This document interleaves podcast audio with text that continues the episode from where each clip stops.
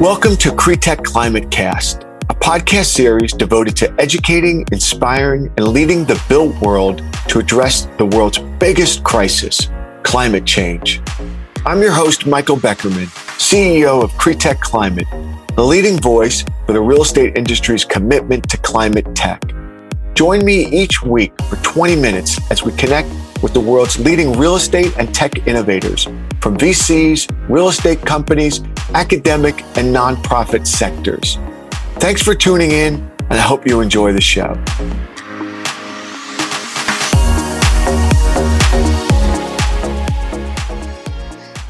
Hey, everybody, it's Michael Beckerman of CREtech, CREtech Climate, and welcome to my podcast, CREtech Climate Cast. For this episode, this is uh, a quite special one for me uh, personally and professionally, of course. I'm interviewing, speaking with one of my real mentors in the real estate industry.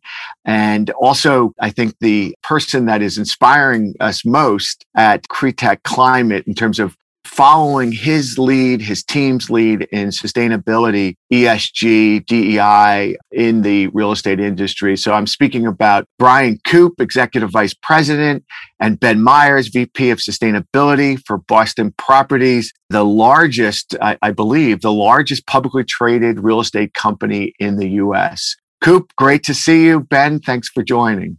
Thank you, Mike. Always good to be with you at CRE Tech. We love you guys and appreciate the content that you guys keep putting out.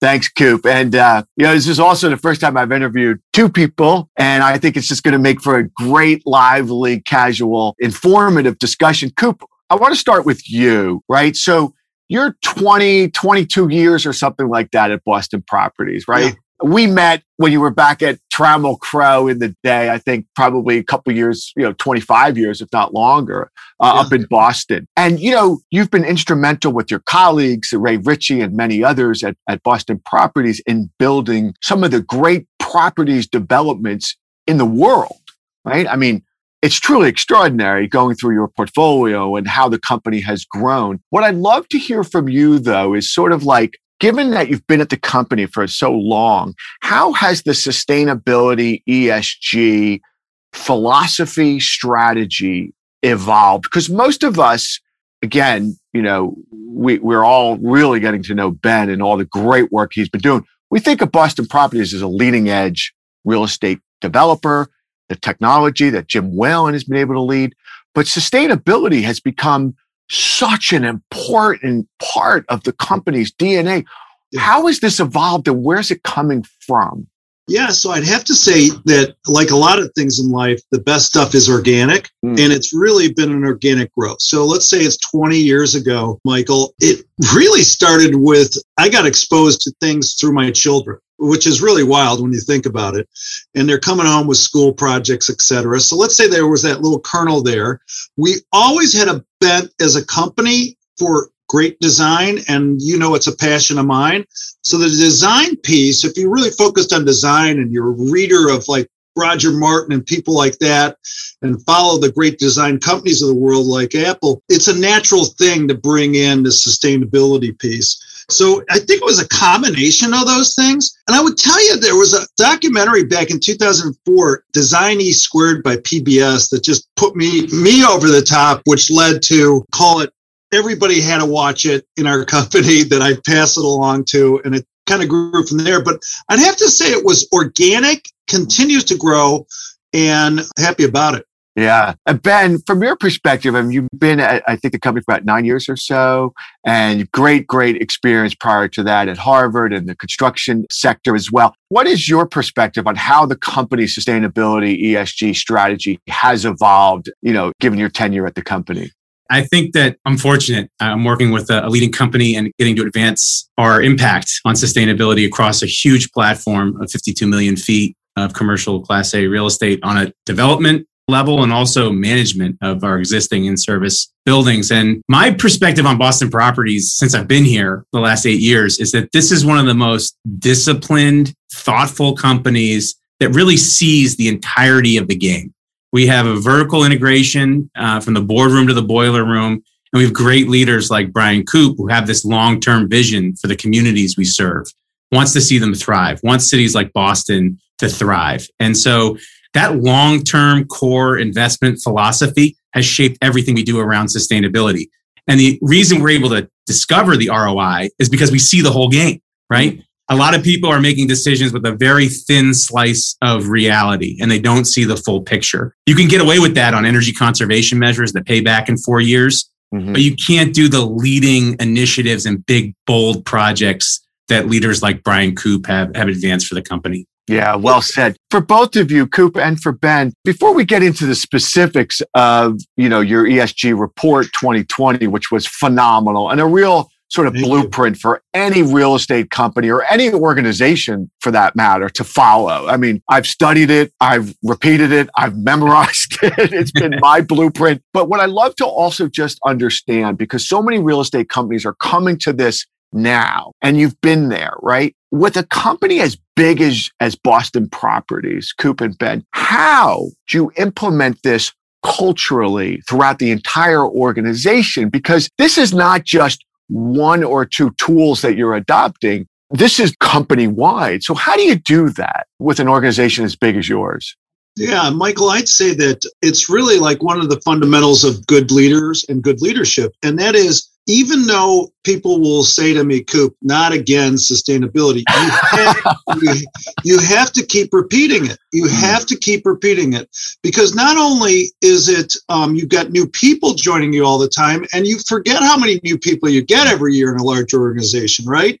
Even with a company like ours, where people stay forever, you got to keep repeating it. You got to keep talking about it. And you have to make it part of what we call your stance. Mm-hmm. And your stance is more than a mission statement to us, Michael. It's, it's a stance is also not only what you believe in and why, but what you don't believe in, right? To differentiate and make it clear to everybody you have and never, never stop because the moment you stop, it gets forgotten. That's great. The stance. I love that. Ben, what are your thoughts about how do you implement such a comprehensive plan company wide? What are some of the best practices that you've adopted?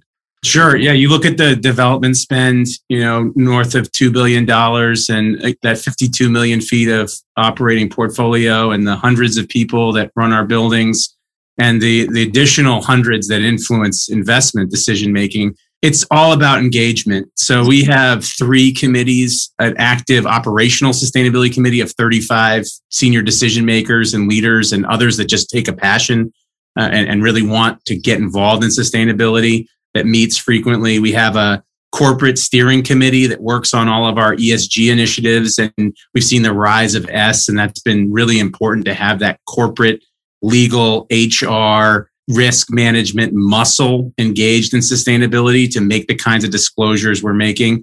And then at the board level, we have a standalone sustainability committee now yep. chaired by an expert. Uh, we have Diane Hoskins, the co CEO of Gensler, an expert in sustainability, happens to be a black woman, the best in the business that is on our board. So we're extremely fortunate to have her on that committee along with uh, Doug Linde and Owen Thomas, our president and CEO. And so that top down embrace really helps me in the middle talk to so many people across the organization about what we're doing and why we're doing it and get more buy-in. One other point I, I think that's significant given this, you know, virtual context that we're, we're working in more frequently now, hopefully less Yes.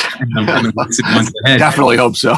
These tools have been great for training and mm. outreach. And while I hate, you know, steering, like staring at like face pressed up to a laptop, I'd much rather be with you. If we want to do a training for 200 people on indoor air quality, we can do it the next day and right. get everybody there. That's a huge advantage for somebody who's trying to spread the gospel, if you will, to, to more uh, agents across the company. Right. That's great. Uh, for both of you, again, before we take a, a, deep dive into the actual report and some of the initiatives, you know, Koop, you've been friends of mine for, for so long and you've been following us for so long and supporting us, and Ben, of, of course, as well. You know, we're on this mission with climate to try and educate, inspire, drive adoption and investment in climate technologies because the built world as a whole contributing 40% or more of all carbon emissions, more than any other industry. We have a responsibility. We have an opportunity. I'd love to just get, you know, your take on, you know, how do we inspire? How do we make the pitch to the industry at large?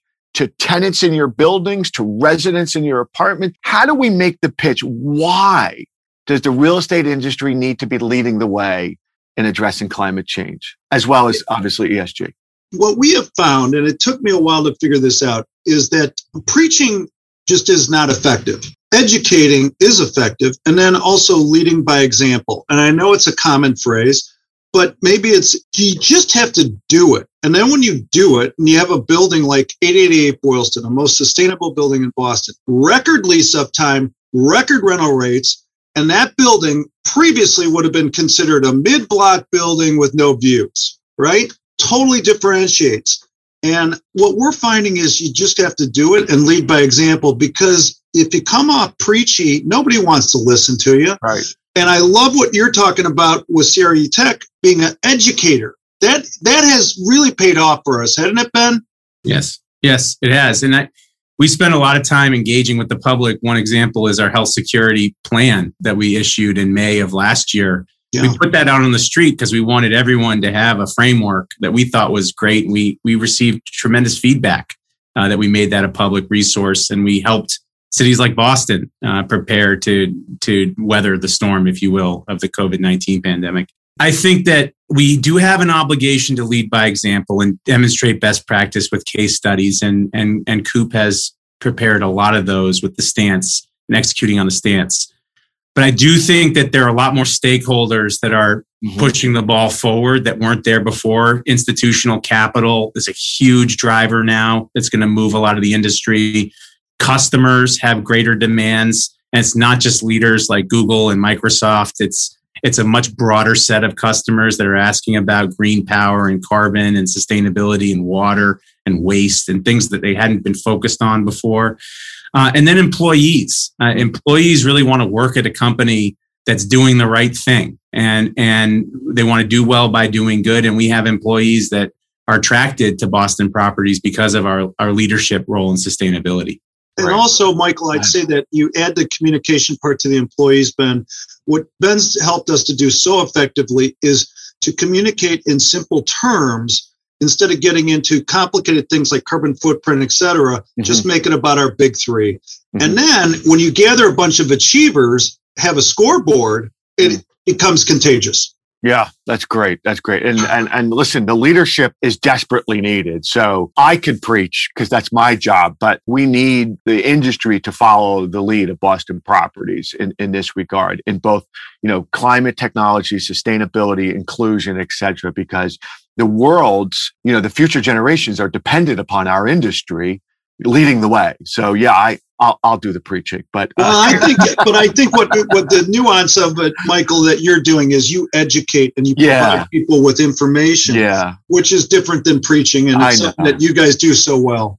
Thanks, Koop. So let's let's unpack it, guys. This 2020 ESG report, like I would love to sort of understand Koop and Ben as well. Of course, like how do you put something like that together? What is the process? Because I mean, it's it's about carbon neutral operations. It's about the board of directors. It's about, you know, there's so much there to unpack. So just at a high level, Koop, how does the company, you know, produce such a document, such a report?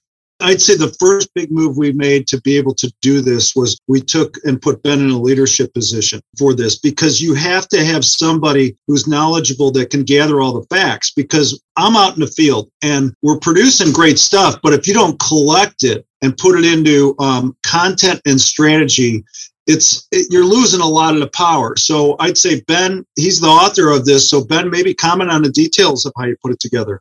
Yeah, it, I wasn't excited about the corporate role initially because I thought it would be just reporting. So it's it's not what I like to hold up as our successes. It's more about the goals and the initiatives and what we're trying to advance. But the report itself is an amazing work product. So many people have their their hands in it.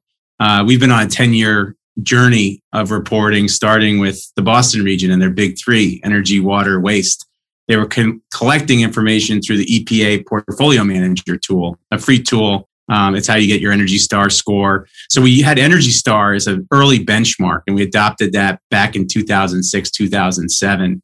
Uh, and then around 2011, as I said, 10 years ago, we really got started trying to flesh out a sustainability report and it was a few pictures of green leaves and some ants and you know all the the fluffy greenwash imagery from whatever stock photo website we could find and then uh, it really evolved into a GRI aligned sustainability report that covers all aspects of ES and that's why when you look at the table of contents in our ESG report from 2020 that we released on Earth Day, it's so comprehensive because you have to cover all these basics of the Global Reporting Initiative, GRI. Everything that's in that report is indexed at the back of the report against that standard. And we work with Arup to help align with the GRI index and we have just an amazing team at Boston Properties that wants to tell our story that shovels in all the information we need every year. Uh, the, the muscle that we've developed at the property management level to gather tens of thousands of data points of energy emissions, water, and waste data is incredible. Sometimes I, sometimes it just occurs to me like I get struck with it. Like, oh my God, we've got this organism that's doing this every year and it's it's getting better at it every year. And it, it really makes the job of reporting less of a burden and it's more more which leaves more time for focusing on strategic initiatives. Because you don't want to spend all your time on disclosures. You want to spend your time on advancing initiatives that add value to the business. And if you're not doing that and you're just reporting the reports become very stagnant and stale without much to talk about. And that's why the carbon neutral operations commitment by mm-hmm. 2025. That's bold, right? Our formation right. of the diversity and inclusion committee and what we've achieved there, really bold this last year. The standalone sustainability committee of the board of directors. That's a huge achievement. And the announcement that we have a science based carbon emissions mm-hmm. target today, and we're the, the first and only office REIT in North America with a one and a half degree science based target. Those, those things took a long time to pull together. And the reason why we have the bandwidth to do that is because we're not just focused on reporting and disclosure. We've, we've, been, we've gotten that down, I think, at this point, and we just continue to, to try to move forward and lead the industry. Yeah, last point on this, Michael, is that uh, Ben and I talk about this a lot. You know, you could have all these great goals in life and great goals in sustainability, but um, we don't we don't actually achieve the level of our goals. We we fall to the level of our systems, right? And we've built muscle in our systems that allow you to have this compounded interest that Buffett talks about. So that's what Ben's talking about. This muscle just gets bigger every year because you got systems in place. We are our habits. That's great. Ben, could you just sort of like unpack some of the core components, some of the core strategies that make up you know, the report and the strategy, just to give the audience some idea of you know whether it's renewable energy or operations. Yeah. Where are you spending your your time and your effort within the company? I like to talk about a program in three buckets because three is the magic number that that Koop taught me to use whenever we're, tr- we're explaining these complex ideas. Always three it's he's been he's been a great mentor. Climate action, climate resilience, and social good. And so the climate action is all about green building, high performance building, LEED certified product. We have over half of our portfolio certified at the highest LEED gold and platinum levels. It's about energy and emissions and water and waste performance. And it's also about really looking at carbon critically. I know carbon is abstract. Mm-hmm. It happens to be very tightly correlated with climate related disclosures. We saw the G7 just supported climate related disclosures. You've got the UK committing to climate related disclosures across all industries by 2025. The SEC is about to enter a rulemaking on climate related disclosures because the Biden administration has basically commanded them to do so. So carbon is going to be everywhere and you'll you won't buy a pair of shoes without a carbon label on it in a few right. years. And then resilience as a coastal city property owner, climate resilience and adaptation is hugely important. And, and Bryan's been at the center of the Boston Green Ribbon Commission work in, in, in the city that's leading the country on climate adaptation, the city of Boston. And so we, I think we're, we're acutely aware of the amount of work and resources going to require to make our cities resilient not over the next decade, but really over the next century, uh, where we're going to see a huge amount of investment in, in, cities like Boston to, to weather primarily sea level rise. So looking at our portfolio critically, where the risks, and then social good covers a whole lot. I think one of the things that was a, a revelation to me this last year is the connection of COVID 19 and green building, healthy building practices and IAQ. And I'd always thought of healthy buildings as more of a social initiative than an environmental initiative. As Koop says, it's about the lives inside. How are we impacting the people in our buildings versus the environment? And so social good is healthy buildings, community involvement, that's volunteerism, philanthropy. And um, the last one is diversity, equity, inclusion. And, and you'll see a very expansive disclosure of gender and racial makeup at all levels of the company through senior management.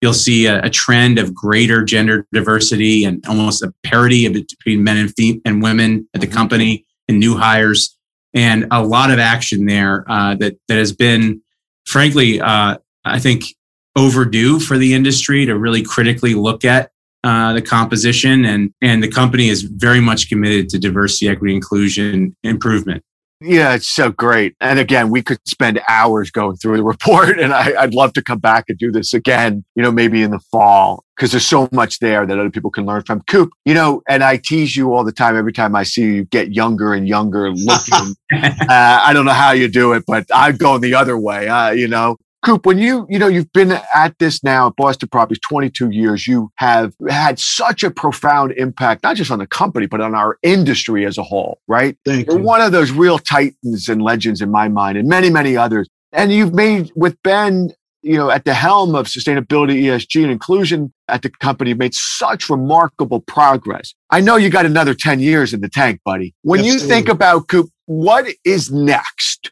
And I know you're never the guy to sit and rest on your laurels. I just know pushing, right, Ben? He's go, he's like, what's next? What's next? What is next? What are you looking at to accomplish over the next horizon? Yeah, we have to hit net zero. And we really, I, I believe we can do it as a company and as an industry. That's our, our next goal along with the big thing that I think we can really click into now is the social good part. And it all builds on itself, Michael, in, in our opinion. Just like sustainability, having good technical technical skills and systems and sustainability led to us being a, advanced in healthy buildings, which certainly paid off when in the pandemic. The same is true for DNI. And that's the future. And we want to leave an impact.